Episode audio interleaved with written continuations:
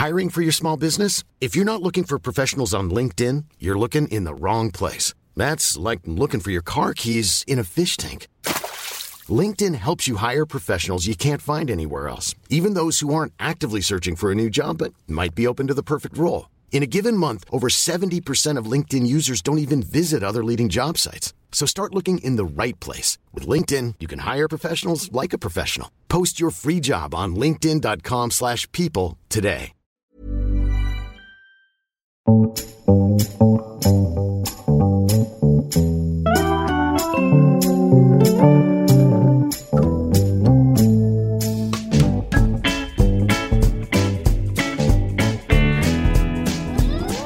to episode 42 of The High Low, the current affairs and pop culture podcast brought to you by journalist Dolly Alderton and Pandora Sykes. Buongiorno. Buongiorno indeed. Thank you so much to everyone who loved episode 41 so much. We got a hell of a lot of love for episode 41. I spent most of Sunday replying to emails from fellow up the duff women saying thank you for articulating what I couldn't or felt I shouldn't. Um, I'm so glad some of you found solace in my crass ramblings. I've got a new thing to add, by the way. I now snore. Have you never snored before? Never snored before. I've been a very quiet, delicate sleeper. Really? And I found my husband sleeping on the sofa last night. At first, I thought he'd been snatched. And then, I, and then I found him curled up and made him come back because I said I don't like sleeping alone, which is just so unfair. Oh, that's sweet. Not only did he feel no, but it- it's not very nice of me because not only was he forced to abandon the marital bed because of my He was then snoring, forced to get back in. I it was forced to get back because I don't like sleeping alone. Do you know, it's really weird you should, say, you should say that. As I was falling asleep last night, I was like, oh, I'm going to do that thing that I do where I just luxuriate in having the whole bed and I'm going to sleep completely on the diagonal. I do it as a treat sometimes because you can only do it so trippy. while you're single. It's lovely. And I really do miss it whenever I have a partner. And I was just like, I don't know how I'm ever going to share a bed again. I know, I know. I don't know how I'm going to do it. I love sleeping alone. No, I complete. I know what you mean. I'm not someone who sleeps in a spoon. It's more just I like knowing he's there in case anyone breaks in. Yeah, do you know what I've taken to doing? This happened since I moved in on my own. I sleep naked, but I'm so nervous about something happening in the middle of the night and me having to jump out of my window and being completely naked in the middle of Camden Town. I now lay pajamas as an emergency under my bed.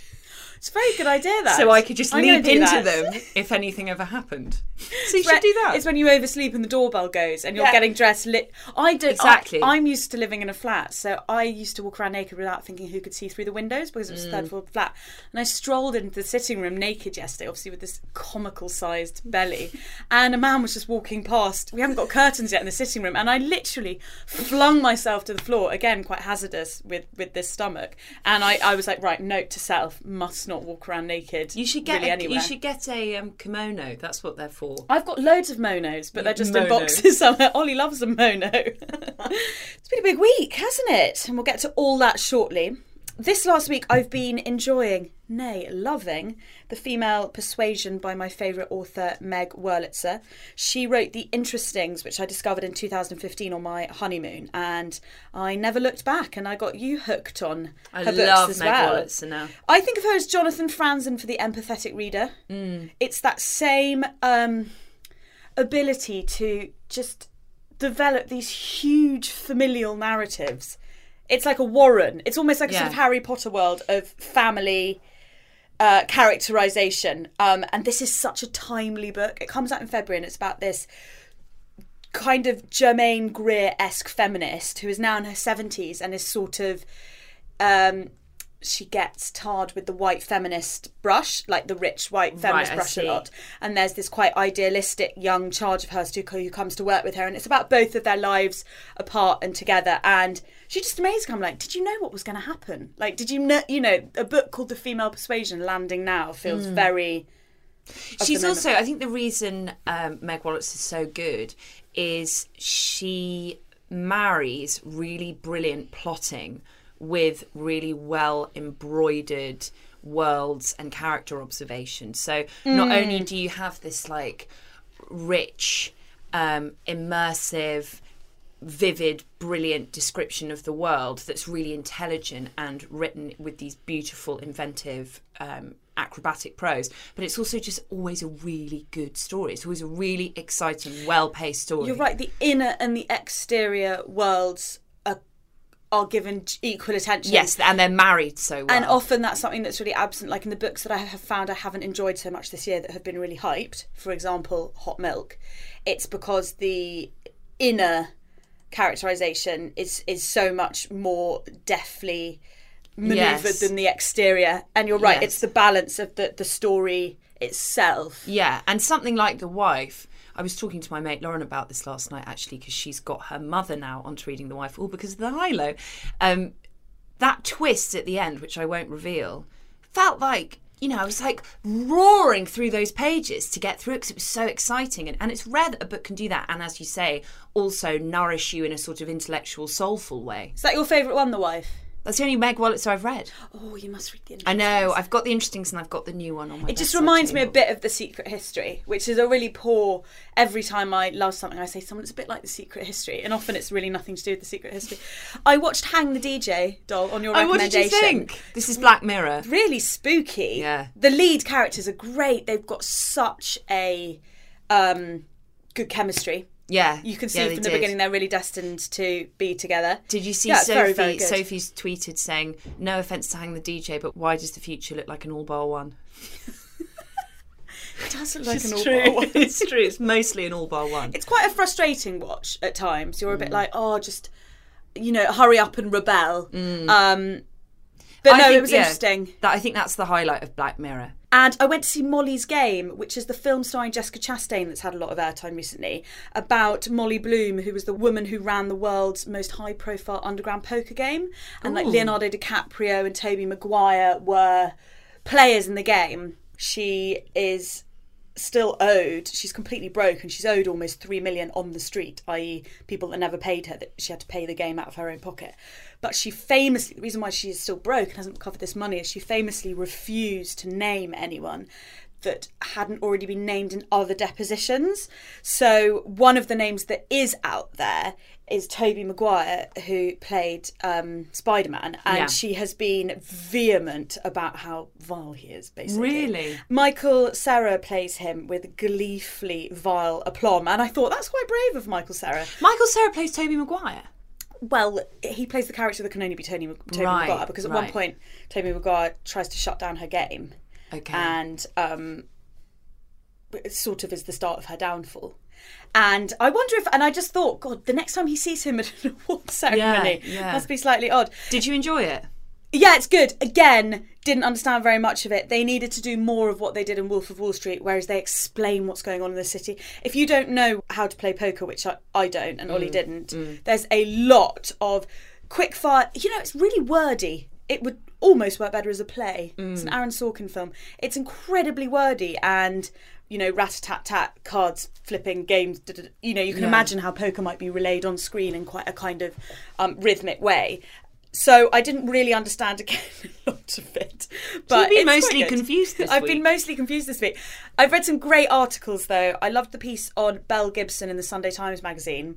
So for anyone not familiar, Belle Gibson was a health blogger from Australia who wrote a best-selling book about how her healthy diet cured her cancer.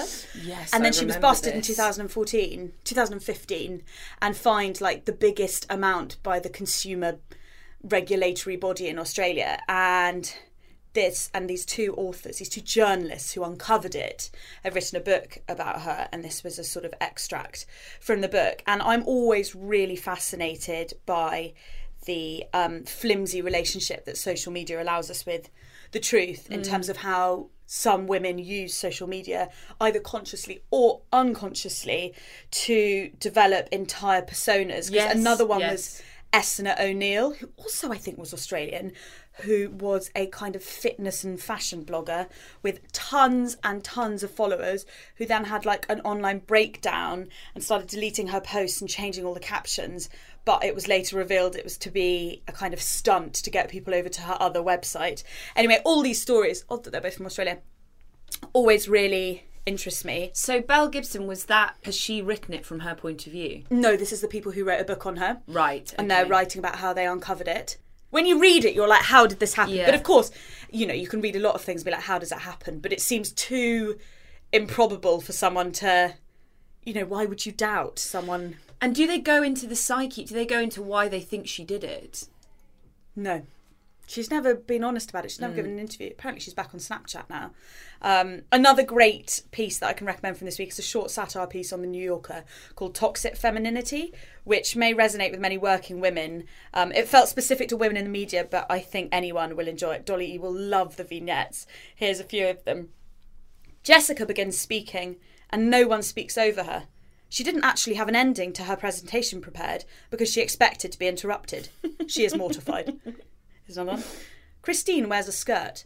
No one stares at her legs. She worries that she no longer has good legs, so she blows three hundred dollars on an Equinox membership. You'd really like them, and I they've been that. they've been doing the rounds. I'm hoping that there'll be another instalment of Toxic Femininity. I've been listening to a lot of Radio 4 recently. My 2018 resolution is to get into the Archers. Such a good resolution. I know it could be to get ripped abs or to learn Tagalog, but no, it's to get into OAP audio porn. there was this brilliant segment on Tuesday at 12 pm on Radio 4. You can find it on the online schedule if you want and listen to it. It's called You and Yours, and it was off the back of the BBC China editor Carrie Gracie resigning over lack of parity. Though things are revealed to have been quite awkward at the broadcaster, with Radio 4 host Winifred Robinson being taken off air after expressing solidarity with Carrie Gracie, so it's quite hard for the BBC to be impartial in this.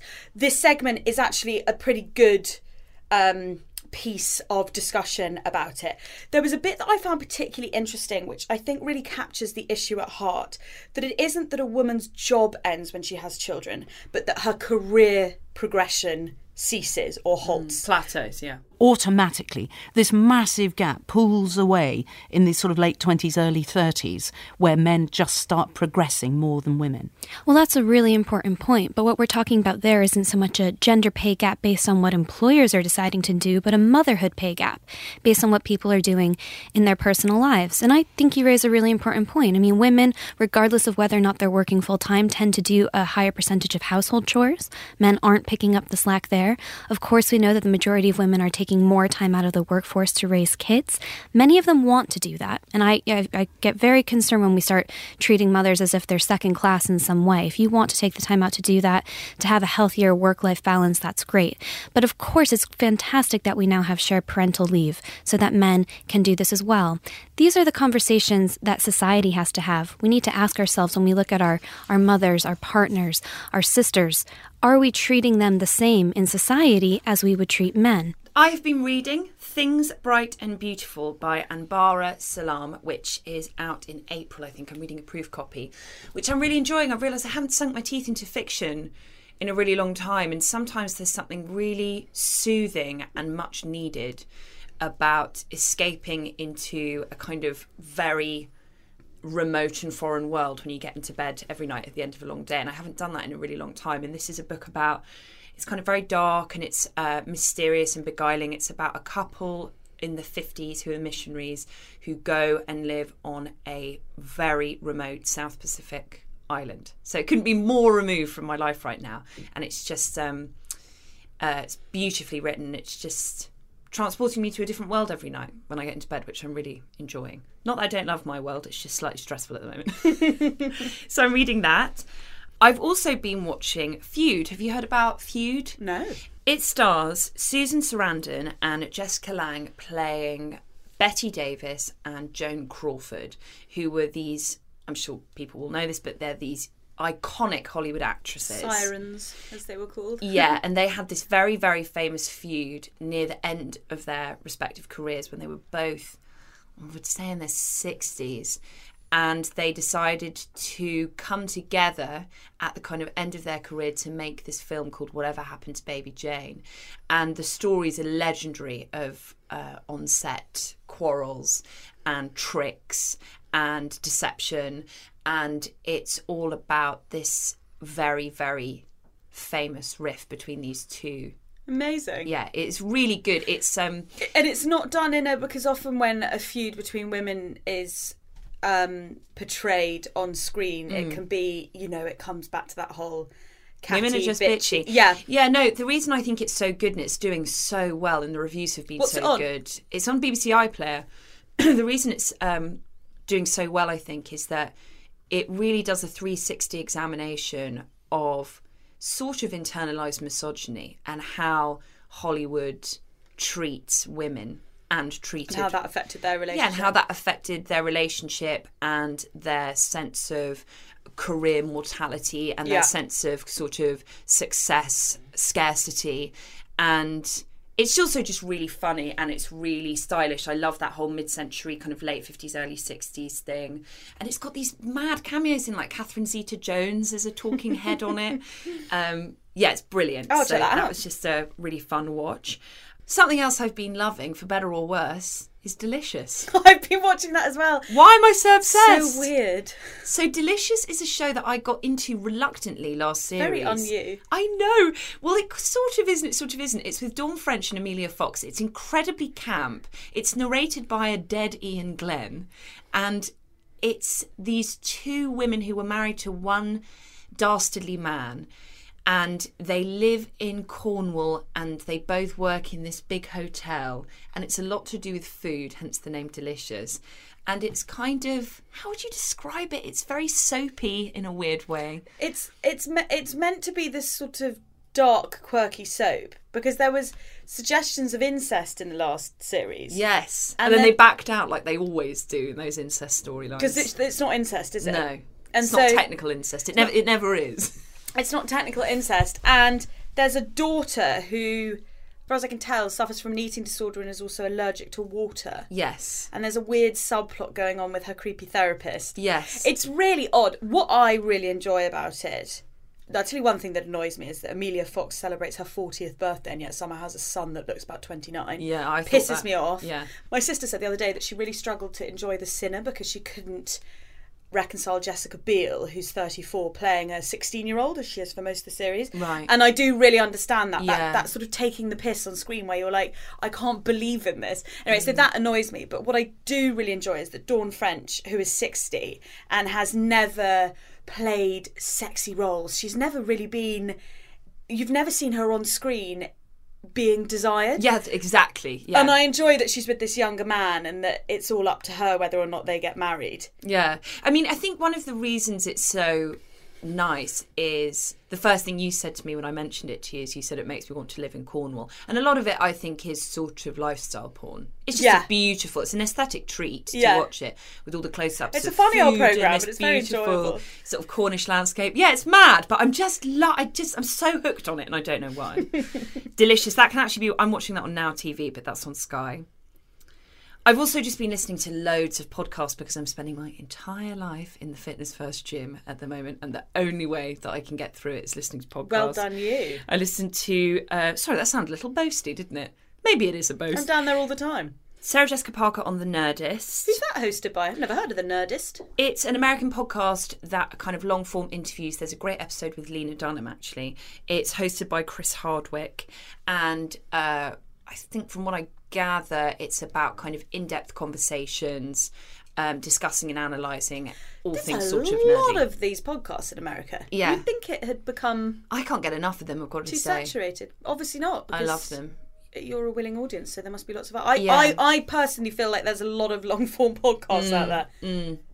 Well, she they get a good interview out of Sarah Jessica Parker, and I really loved her episode of Here's the Thing with Alec Baldwin. It might be my favourite actually. Does she talk about the fact that the next Sex and the City didn't get made because she wanted too much money? Because that's what I'm interested in. Do you know what she talks about on the Nerdist one, which is very interesting? She talks about how the biggest pressure when she was making Sex in the City was how the press couldn't believe that four women could like each other.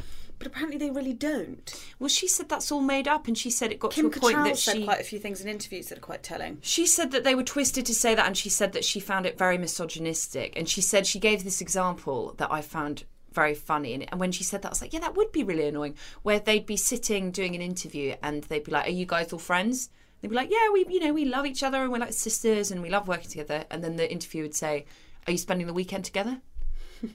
but she said that there was a moment when they went to Germany and they were doing a press junket, and the interviewer said the whole thing of like, "Oh, so you say you're friends? Are you actually friends?" And she was like, "Yeah, we're actually friends." And he said, "Have you got her a Christmas present?" to to Kim Cattrall.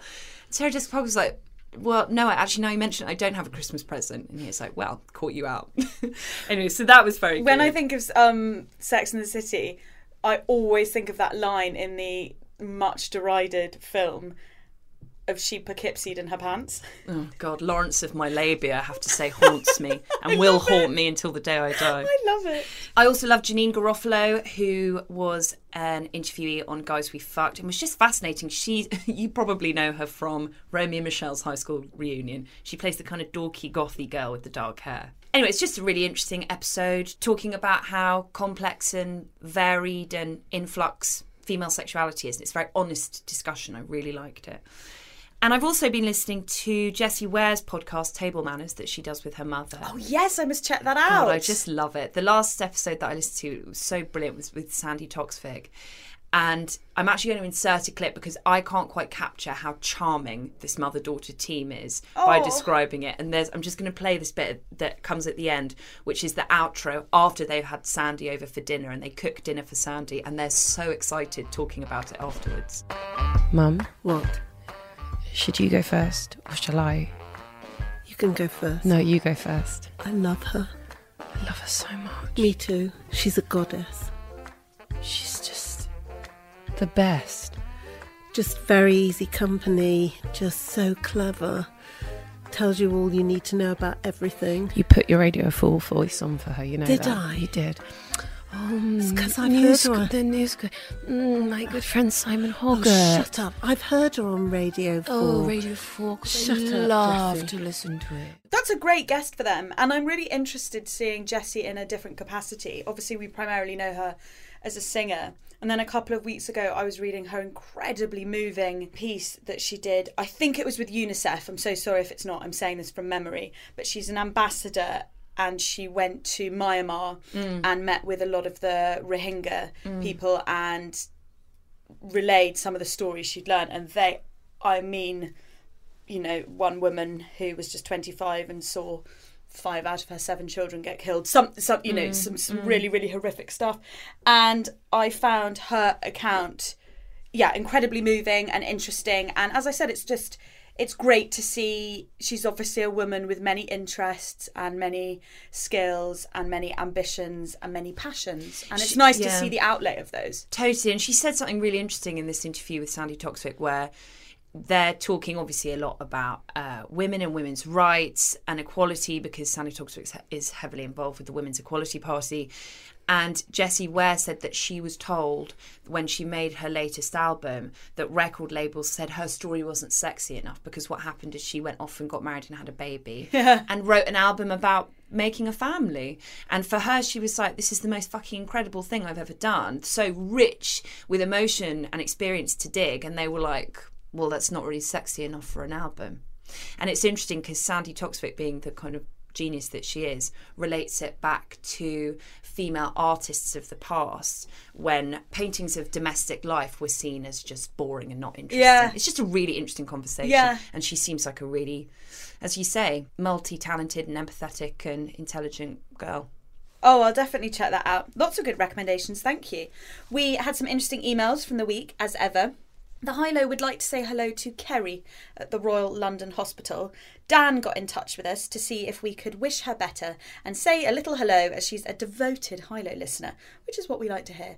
We've been told that you're being very brave and brilliant, Kerry, and it sounds like your friends are all full of a lot of love and pride for you. So get well soon, Kerry. We had an email from someone who works in HR. They're obviously on the other side of a lot of the stuff we've been talking about recently, particularly off the back of a reader email.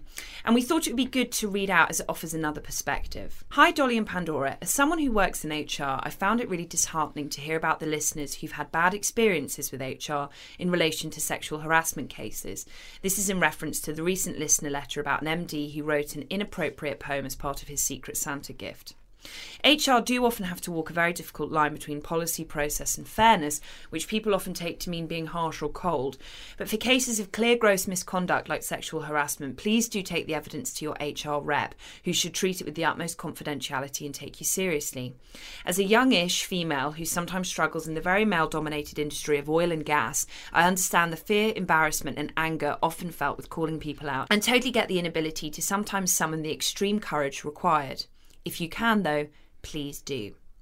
So, thank you very much for your letter, and we fully acknowledge that, like in any role, there are some brilliant people who work in HR, as much as there may be some that are unhelpful.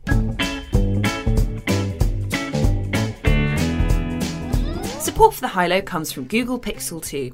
Google has been built on asking questions and challenging the status quo. From maps to email, search, and beyond, Google has a history of looking at the norm and finding a better way. Each week, we are going to do a curiosity challenge where we pose a question to one another, which encompasses the high lows ethos of covering all things from the personal to the philosophical to the surreal. This week, Dolly, my question to you in these dark and dismal, sober January times, and my God, this weather has been giving it to us. What gets you through January? Eurovision. um, God, No. I forgot about that abomination. I've just realised you'll be able to drink by the time Eurovision swings round this year, so we can do the Eurovision drinking game again. Good. Um, I'm a sucker for a new start. I love the idea of kind of a fresh page. So I like. li- you like a literal fresh page and a new pen. I do. New stationery, new term. I kind of always feel invigorated by Pants? New January. pants? Do you know I did get some new ninnies for Christmas for Crimber? Um, Ninnies for your ninny. Ninnies for my. We've gone a bit off topic. what else? Spring. The prospect of spring. Blossom and clear skies. I'm all right with January. You just got to get through it. You just got to get through it. How about you? Great box sets. Yes, that's a good one. Living for the sofa. Or Yeah. rather, living on the sofa. Yeah. The Google Pixel 2 is the world's best smartphone, capturing your best ever photos, whether you're in bright light or dark evenings, so starry nights look as good as sunny days. Thank you very much to my sofa and the Google Pixel 2. It's now time for the top line, read by Dolly Alderton. DJ CJ, can you hit me with some Bowie because it's David Bowie's birthday this week? Thank you.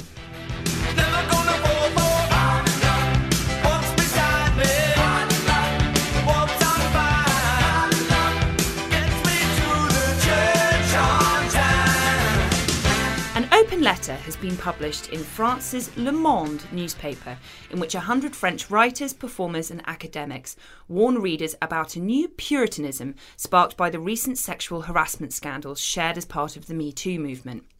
Men have been punished, forced out of their jobs when all they did was touch someone's knee or try to steal a kiss, it said. Rape is a crime, but trying to seduce someone, even persistently or clumsily, is not. One of the contributors is iconic actress Catherine Deneuve. At least 13 people are dead and 163 people hospitalised due to waist deep mudslides in Southern California, where heavy rains triggered flooding. More than 30 miles of the main coastal road has been shut down. Altrincham Grammar School for Girls in Manchester is losing girls from its title and is banning teachers from calling students girls.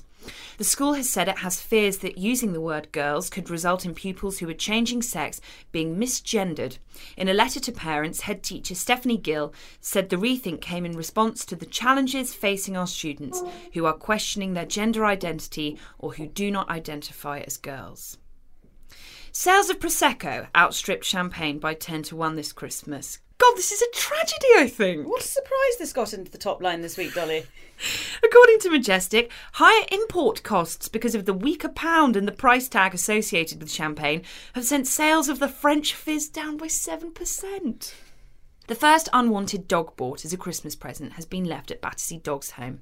His name is Ronnie. He is an eight week old mongrel and he is completely adorable. Last year saw a 54% increase in the number of dogs left abandoned in the two weeks around Christmas, with 127 dogs being abandoned at homes across the country. The BBC's China editor Carrie Gracie resigned this week over lack of parity, saying that men at her level were paid more. The editor has since been invited back to the BBC's news channel on a new salary of £145,000.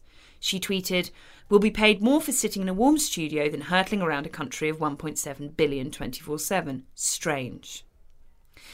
A £50,000 humpback whale protected a diver from a shark in amazing footage captured in waters off the Cook Islands.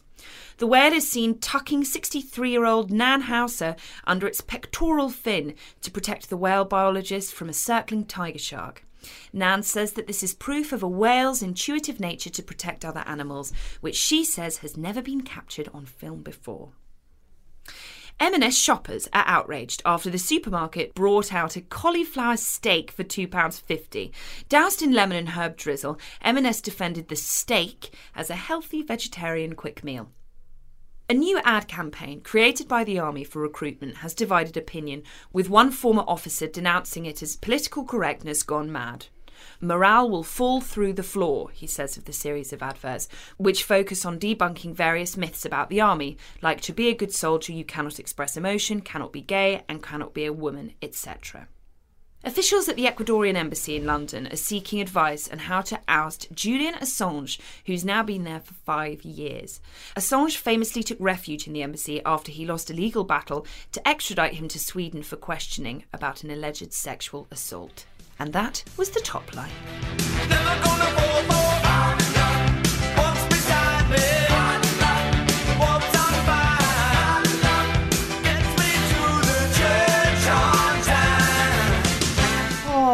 Pammy Andy's not in the UK so much.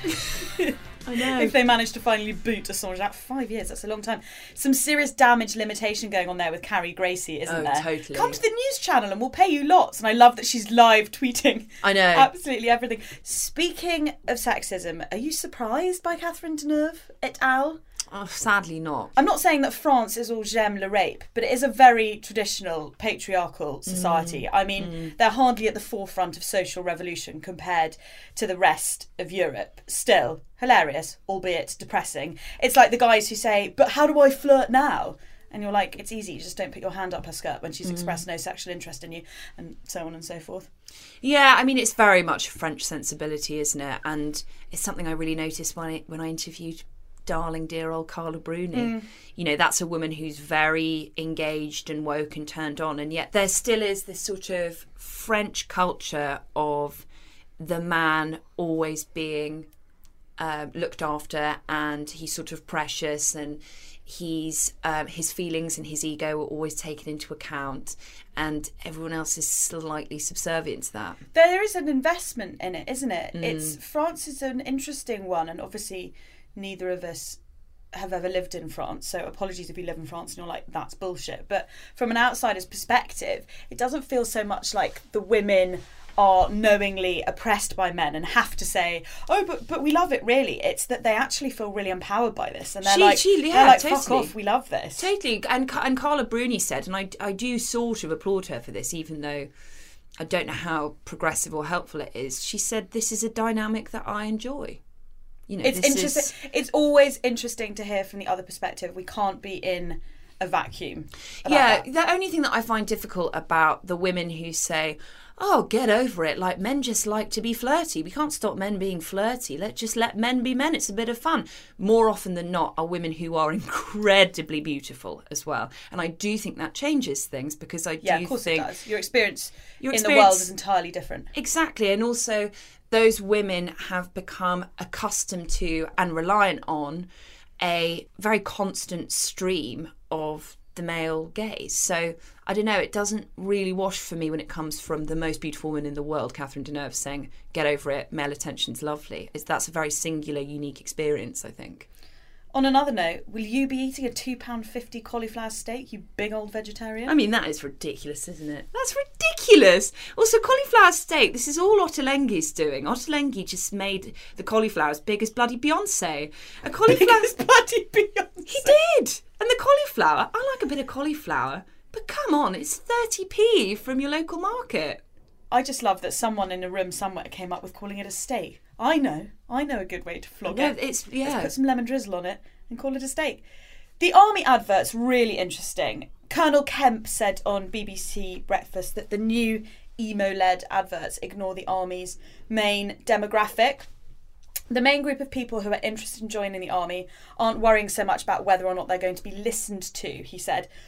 I find this kind of criticism quite worrying because it's actually what we're faced with time and time again with social change, whether it be LGBTQI issues or working mothers. But the majority of people are fine. Why change it for the minority? And that's exactly what Colonel Kemp is saying. Yeah, well, that's a completely moronic stance on it. And of course, you have to celebrate this moment of inclusivity. And um, I applaud that, and that's brilliant. The only thing I would say is I, I don't know how misleading it is. I watched it thinking. There's a few. Which one hmm. did you watch?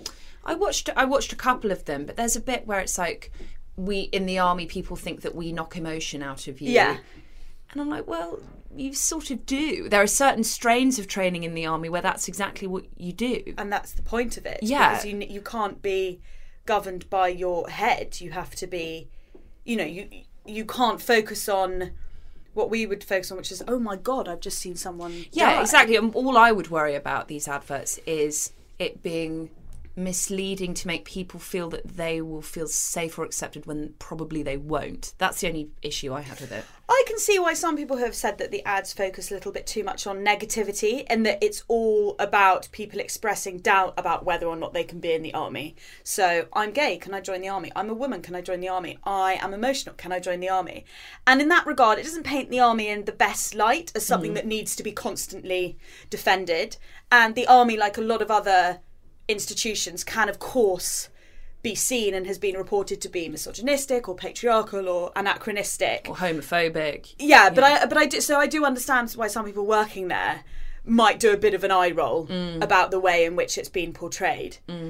But you know, everyone has to they have to give it a go. They have to, you know, they have to try and rewrite the societal image of institutions, whether or not it feels a bit um hackneyed, our favourite word, um, or a bit crass, or a bit obvious. Yeah. And they are quite obvious. There's not much nuance. to No, no, and let's just hope they're they're not doing it just to gimmick. just as a gimmick or to spin a buck. Let's hope that they are they are trying to change everything from the inside, so a variety of of people will feel comfortable in the army. Mom deserves the best, and there's no better place to shop for Mother's Day than Whole Foods Market. They're your destination for unbeatable savings, from premium gifts to show-stopping flowers and irresistible desserts. Start by saving 33% with Prime on all body care and candles. Then get a 15-stem bunch of tulips for just $9.99 each with Prime. Round out Mom's menu with festive rosé, irresistible berry chantilly cake, and more special treats. Come celebrate Mother's Day at Whole Foods Market.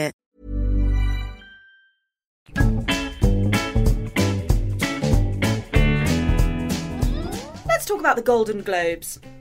The 75th year of the annual Hollywood Awards ceremony, which unfolded on Sunday night, isn't our typical high low talking point, in that it's usually all about the gorgeous gowns, and we don't do much sartorial analysis here at the HL. In a way, of course, this Golden Globes was still all about the gowns, but in a very different way. In December, reports began circulating that women would be wearing black to the awards to protest against sexual harassment. Dozens of stories from actors including Gwyneth Paltrow, Angelina Jolie, and Julia Roberts have emerged since the New York Times broke the story of sexual allegations against leading producer Harvey Weinstein, who is still, it appears, in hiding. On Sunday night, the majority of female actors and male too wore black. What we want to discuss is does this mean anything or is it just a gimmick? Can clothes really make a difference to a political movement?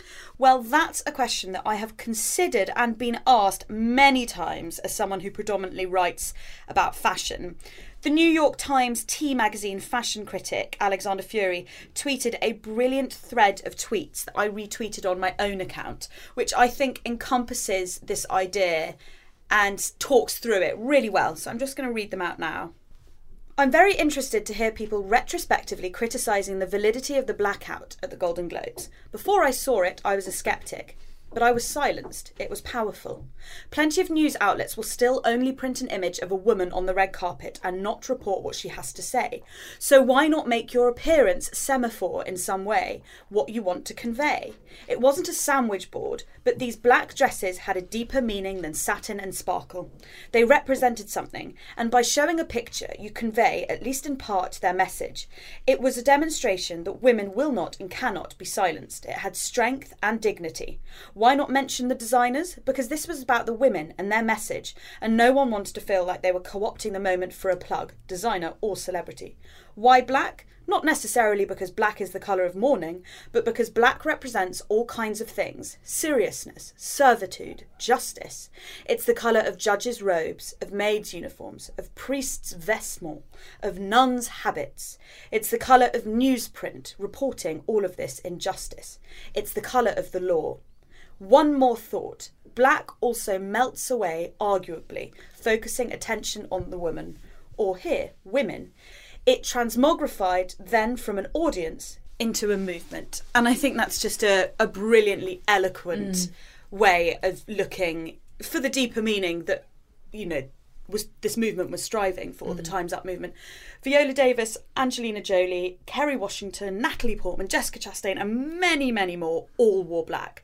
Stylist Elizabeth Saltzman said that when she heard about the Time's Up movement, she immediately told Versace, who were making a dress for her young client Saoirse Ronan, to recommission the dress in black. So big efforts were made. There were some colourful refuseniks, most notably in the shape of Meher Tatna, the president of the Hollywood Foreign Press Association. It's a bit like Bridget Jones turning up in the bunny costume, isn't it? they really stuck out the women Yeah. that and she's the president, so it's actually mm. worse than Bridget Jones and her bunny outfit. Her reasons for not wearing black, a source said on her behalf, are cultural. As part of her Indian culture, it is customary to wear colour during a celebration. I get that, and who am I to diss the cultural mores of someone else? But I do think it rather undercuts the movement when someone as powerful as the president of the Hollywood Foreign Press Association doesn't join in. Yeah, I know what you mean, and it is disappointing, but I also think we do have to be careful with shaming the oppressed and how they choose to express their protest or revolt. Mm. It's the same with when there was that Twitter walkout or the no makeup selfie or International Women's Day. Mm-hmm. I think women are allowed to express themselves however they feel comfortable or is most effective. I've certainly felt slightly bullied into doing something to appear suitably woke enough in the past, and it's not a great feeling. That said, I do think the wearing black statement was very powerful, and I'm really thankful it happened. It was a sort of physical manifestation of this enormous sense of change that I imagine was in the air that evening. I'm not sure Justin Timberlake quite got the point. He wrote of his wife Jessica Biel, who was wearing black, Here we come, and damn, my wife is hot. Hashtag time's up. Sweet, but yeah. Did he do hashtag times up? That's hilarious. Lots of men wore black as well, but lots of men also did not mention Me Too or any of that movement in their speech. So there's a bit of a contradiction there. I've been talking with some friends about this, and we're saying that it's powerful when women wear black, especially on the red carpet, because there are so, it's so It's obvious. currency as well. Yeah, whereas with men, men often are wearing black, so it would have been so much more powerful if on the night they were vocal, and sadly, so few were.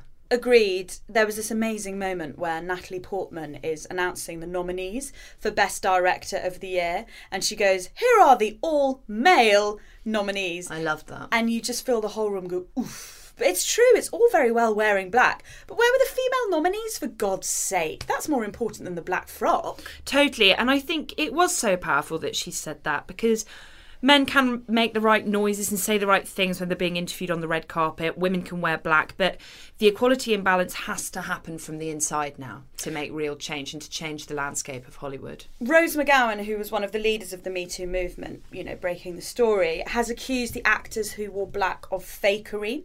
I don't watch red carpets, not my thing. I was asked to lend my name to a letter to aid female farm workers from sexual harassment. I said, of course. The next thing I know, I'm endorsing Time's Up. I know the people that are behind this. I know where they have their meetings. I know who's sponsoring them. I know a lot of things. People see from the outside, they see the red carpet. I see it from behind the scenes, so I know a lot of things. I think the system is massively broken. This is a band aid to make yourselves feel better for what we've all known about and been silent witnesses or participants in. And no, I don't forgive. So she's understandably still very angry. I'm not sure that's an entirely fair dismissal of Time's Up because the movement mm. was about more than just black dresses. Mm. W- Another aspect of it was that actors got to bring along an activist plus one, which is arguably much more meaningful, the Yes. presence of the activists. Michelle Williams brought the Me Too creator Tarana Burke. Susan Sarandon brought Rosa Clemente, founder of PR Puerto Rico on the map. Emma Watson brought Marai Larasi, executive director of Imkaan, a black feminist network organisation. Meryl Streep brought Ai-jen Poo, director of the National Domestic Workers Alliance. Shailene Woodley brought Calina Lawrence, who raises awareness of social injustices impacting tribal reservations. Emma Stone was accompanied by Billie Jean King, longtime women's and LGBT rights advocate, who, of course, she played in her nominated film Battle of the Sexes. I didn't know about that Activist Plus One, which I think is a really, really brilliant idea. Underreported because of the black mm, frocks. Exactly. I also think Rose McGowan undoubtedly has inside information that we don't. And it must be very mm. frustrating for her as a whistleblower to see this sort of pomp and ceremony mm-hmm. and glitter and celebrity of the Golden Globes perhaps distract from the facts of a very grim story she knows to be true. But as we always say, it does have its value, mm-hmm. giving the story a kind of commercial, glossy, red carpet walking presence. It means it will have a larger reach and more people will have more of an understanding of the very dark machinations of current and past Hollywood. yes, it's very easy to focus on the moral rather than the commercial, but in Hollywood, commercial is currency. Red carpet dresses are currency. Mm. It was the maximum way to get exposure for the cause mm. by all dressing in black. No mention of the designers, that's a huge Yeah, factor. They'll have yeah. spent £50,000 making gowns for celebrities and knowing that they are doing that for social injustice. Mm. It's not as important as having, say, a female nominee in the Yeah. directors, but it is a pretty admirable start. Several speeches from the awards have gone viral. One, of course, is Oprah's. Oprah was the first black woman to win the 2018 Golden Globe Cecil B. DeMille Award for contributions to the world of entertainment. Five words that literally made history. The winner is Sidney Poitier. Up to the stage came the most elegant man I had ever seen. I remember his tie was white, and of course, his skin was black, and I'd never seen a black man being celebrated like that. And I have tried many, many, many times to explain what a moment like that means to a little girl, a kid watching from the cheap seats as my mom came through the door, bone tired from cleaning other people's houses. And it is not lost on me that at this moment there are some little girls watching as I become the first black woman to be given the same award. Seth Meyers called for her to run for president, which seems to have become a one liner that's now being taken very seriously, with lots of op eds about why this is or isn't a brilliant idea. All I would say is if Congress is now basically a celebrity reality competition show, I am all for Oprah taking the reins. I mean, let's look at the current president. Oprah would be Yeah. a million Yeah, and yeah. one improvement. I'm really interested that she's America's first female self made black billionaire. That monologue by the host, Seth Meyers, it was pretty biting, and he's had a lot of applause for it because that was a hard gig. That was a tough gig. He couldn't risk doing a James Corden on it and missing the mark. And as he mm. says on stage, all the other white dudes out there could hear their name being called out and know that this wasn't necessarily for doing something wrong. But to be honest, the the monologue to me did feel a little bit like the lady doth protest too much, except obviously it's not a lady, he's a white man. He kept joking they tried to get a woman, not another white dude, and it just felt a bit like, okay, well, why didn't they get a woman? Wouldn't that have chimed more effectively than you making copious, albeit very woke, feminist mm. jokes? Mm, Jennifer very true, Lawrence very would have true. been great at hosting, Yeah. Emma Stone, both feisty, funny, articulate political women. Sarah Silverman, she'd have nailed it. Tina Fey, Amy Poehler. I mean, I mm. could go on. I actually think his monologue was tonally spot on. I think he got a really good balance of laughing up, being shocking without being offensive, uh, being serious as well in moments, and also sensing public mood and the mood of the room. But I am with you though. I don't know why the fuck that job wasn't given to a woman. And it's not enough to make a self aware joke that it should be a woman. It's not enough to hand over your punchlines. There's this bit he does, which is one of his recurring gags, where he says he feels like there are certain jokes it's not appropriate for him to say as a white man, so he hands over the punchline. He did this live in the audience with Jessica Chastain, amongst others, delivering the final sentence of jokes about sexism. But it didn't quite work for me as the person with all the power and the platform in that moment is still the man. It's not as if Jessica Chastain wrote the joke or indeed probably had any say in the matter. That's the only bit that really annoyed me. It felt like a very thinly veiled, half assed attempt at being inclusive without putting the trust into a woman's hands at all. Look, I have no doubt, and I think that's very apparent, that Seth Meyers did the best job. Job he could, yeah. He could, in the time, Yeah. with the platform he had. But I wish he'd just gone, thank you so much, Hollywood Press Association. I would love to host the Golden Globes. However, I do have a clause in my rider that says I can't do it without a woman. Mm, Afraid that's just the time we live in. And do you know what would be great? Is why don't we see if we don't have to get a white woman? You know, Yeah, I know we talk about platforming a lot, and this is a very literal platform, but it did feel to me so obvious. And I That just it wasn't his I just- moment to speak. But I also just couldn't quite believe. I was like, God, they've done so much right, and they forgot the main yeah, the main thing, yeah. Something to end on, which made me laugh. Ivanka Trump tweeted. Just saw Oprah's empowering and inspiring speech at last night's Golden Globes. Let's all come together, women and men, and say, Time's up. Let us, of course, remember that this is the daughter of the arch pussy grabber. Hollywood, or indeed politics, is nothing if not a world of contradictions. I found that hilarious too. Nice try, Ivanka.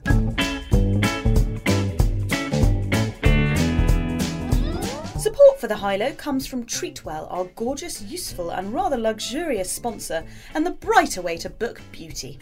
Using Treatwell is simple and easy. It really is. I book so many appointments with it, and as Pandora will tell you, I am not so good with the technical side of things. you can browse online or on the app to find your nearest salon all across the UK and Ireland too. You use hundreds of reviews to help you pick the best place for you. You can book beauty where you want, when you want. How is dry January going, Dolly? So well, actually. I'm in what they call the pink haze of sobriety, where my life feels 3,000 times easier, and um, I can't really imagine ever having a glass of wine again right now. Well, I'm glad to say you're approaching this with your characteristically moderate and rational attitude. If you've decided not to throw yourself into the deepest and darkest end of New Year's resolutions like Dolly, why not join Treatwell and its New Year Revolution, for which it encourages people to make promises you can stick to. You can vow to prioritise relaxation with a massage, or try a new look with a change of hairstyle, or save money by shopping for beauty treatments at up to 50% off in their January sale. Visit treatwell.co.uk to find salons and offers near you. You can also use the very nifty Treatwell app, although the January sale can only be seen on the mobile site and website. I had the best, most relaxing facial of my life thanks to Treatwell right before Christmas at the Face Place. If my pink haze starts fading, I might head there for another one to perk me up. Good idea. So go get yourself some treats from Treatwell now. From the red carpet to Westminster. the journalist Toby Young, who was appointed the government's new university regulator at the beginning of the year, has very quickly resigned just over a week later from the position after a petition of over 200,000 signatures protested against his new role.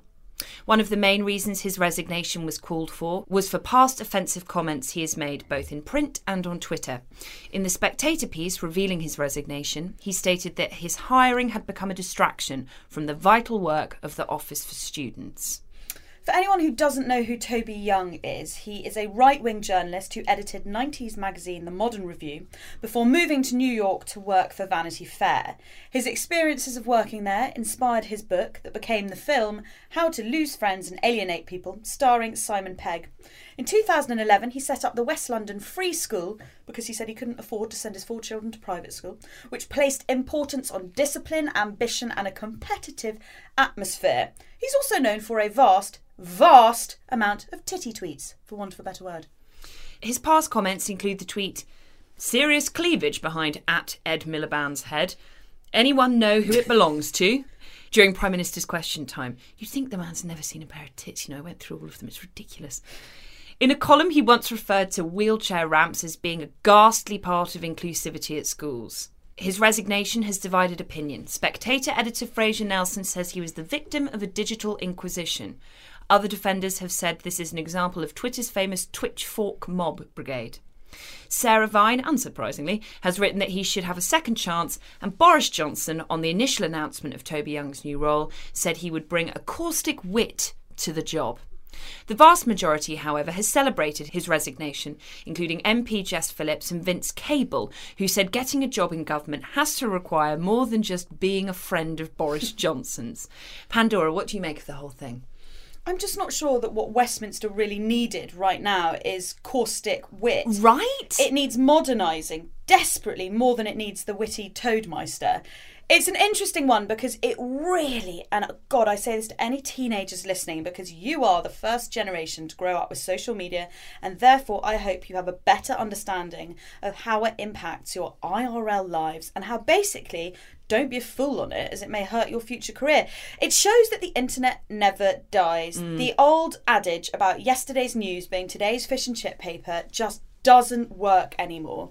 Despite deleting a rumoured 50,000 of his tweets. 50,000? Oh, 50,000, mate. It wasn't enough. They were already out there. Other tweets that have been deleted included What's happened to Winkleman's tits? Put some weight on, girly. and Danny Boyle's wife's got huge knockers. Incidentally, it wasn't Danny Boyle's wife, it was his daughter. Oh, God. First and foremost, before we even touch on some of the horrific things he said that make him wildly unqualified for the position, I think we have to point out that he's completely unqualified for other reasons. As you said, caustic wit. How does that make you employable for a governmental position? He's not like a Saturday night shiny floor show presenter. I'm so glad Vince Cable pointed out that fundamental fact that I think has got lost in understandable outrage, which is that this is a position attained on pure nepotism. Toby Young has next to no experience in this field of higher education, particularly higher education as universal and all encompassing as all British universities.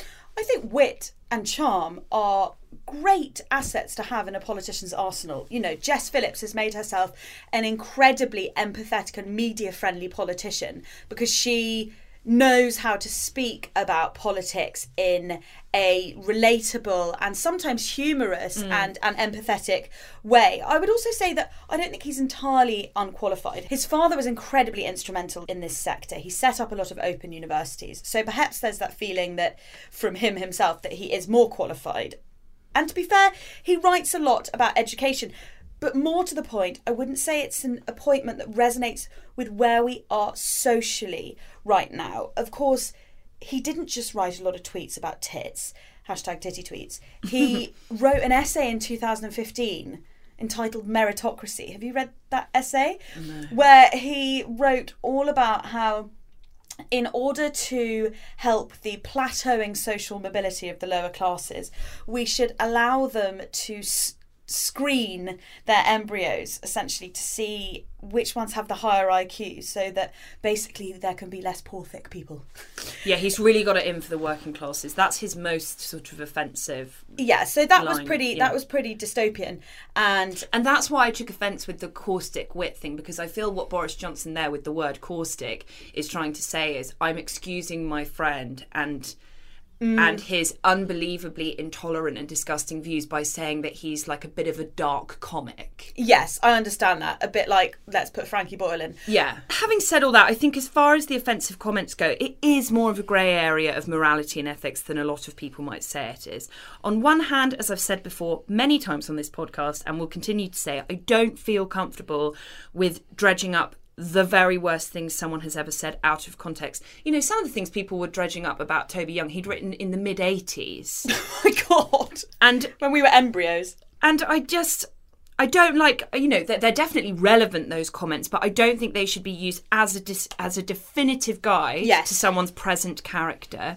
Toby Young himself has said some of the things I said before I got involved in education when I was a journalistic provocateur were either ill judged or just plain wrong, and I unreservedly apologise. And it's true that the role of being a provocative columnist and the role of being in a governmental job concerning education are two positions requiring two very different outward facing voices and personas and modes of tone. And while he was one, he probably had no idea that eventually he was going to be the other, seeing as the rest of the world found this appointment so utterly random.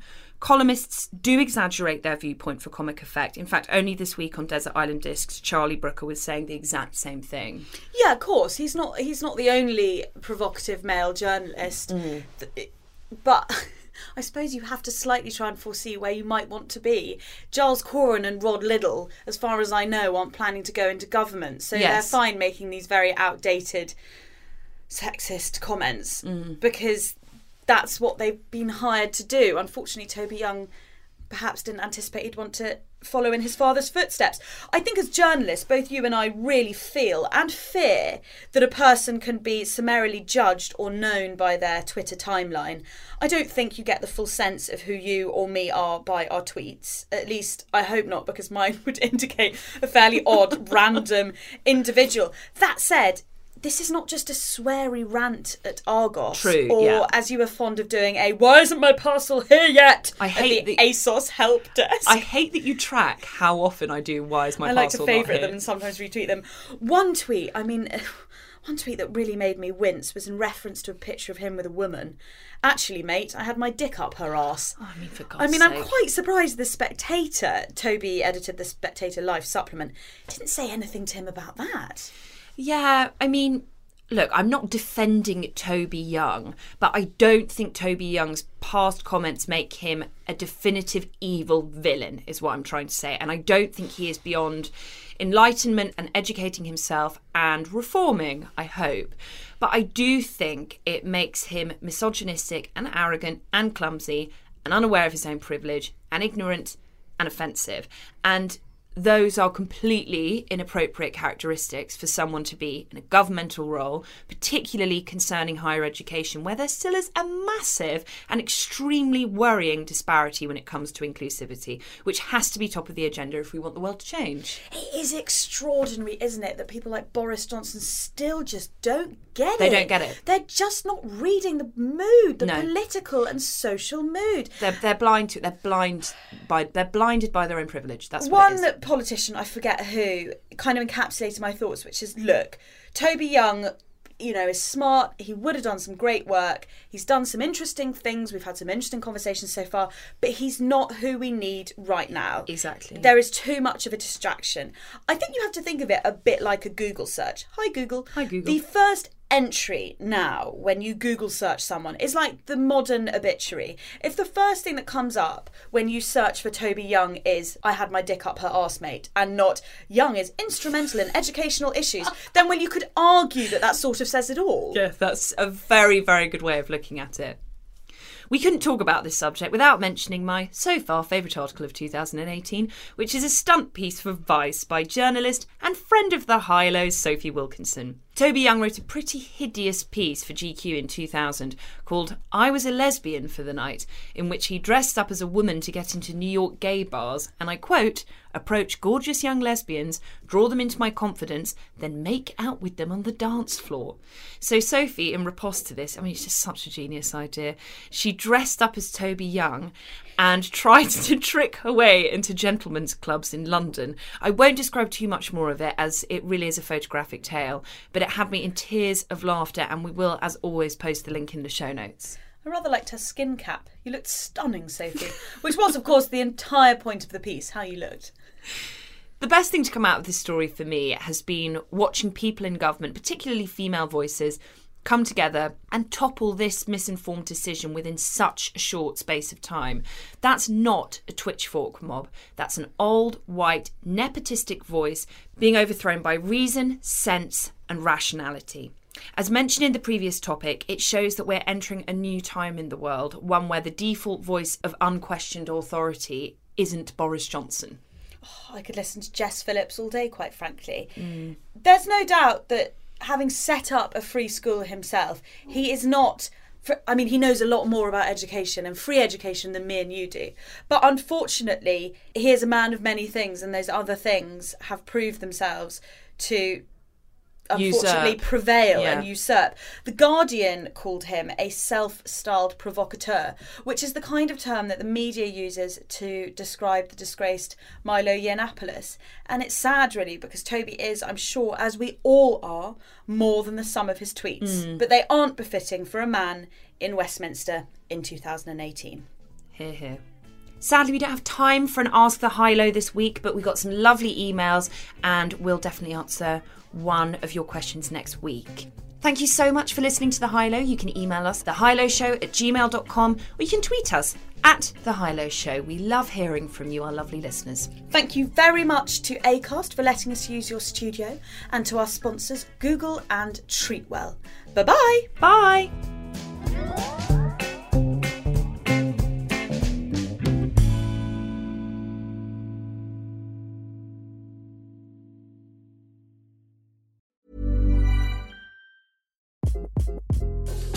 This is Craig Robinson from Ways to Win, and support for this podcast comes from Invesco QQQ, the official ETF of the NCAA. Invesco QQQ is proud to sponsor this episode and even prouder to provide access to innovation for the last 25 years. Basketball has had innovations over the years too. We're seeing the game played in new ways every day. Learn more at Invesco.com slash QQQ. Let's rethink possibility. Invesco Distributors, Inc.